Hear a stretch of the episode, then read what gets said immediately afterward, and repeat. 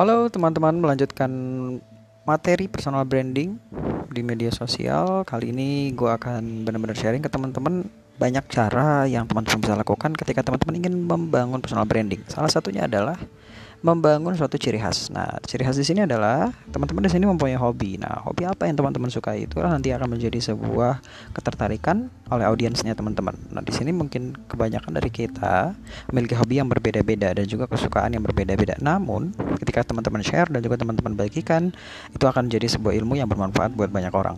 Nah, di sini banyak sekali konten-konten yang mungkin teman-teman bisa perhatikan di YouTube atau di beberapa media-media sosial lain yang memang sudah terkecimpung duluan di bidang media sosial terutama Instagram.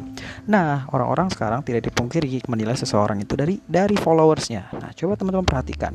Kalau teman-teman mengunjungi daripada Instagram saya Iqbal Al Hafiz, teman-teman langsung melihat bahwa follower saya itu meningkat sangat tajam. Di mana kunjungan profil saya yang biasanya saya dulu tidak mengerti, tidak mengerti bisa naik secara cepat, sekarang sudah bisa naik secara cepat. Nah, mungkin salah satu faktornya adalah karena saya memberikan suatu edukasi, suatu pendidikan, suatu ilmu di mana ilmu tersebut gratis, free kepada teman-teman semua. Di sini mungkin banyak orang-orang yang berpikir bahwa konsistensi itu perlu. Kemudian teman-teman juga harus tahu juga apa yang dibutuhkan oleh audiensnya teman-teman. Di situlah teman-teman nanti akan mendapatkan uh, kunjungan profil yang meningkat dan juga engagement followers yang meningkat. Selamat praktek teman-teman semua.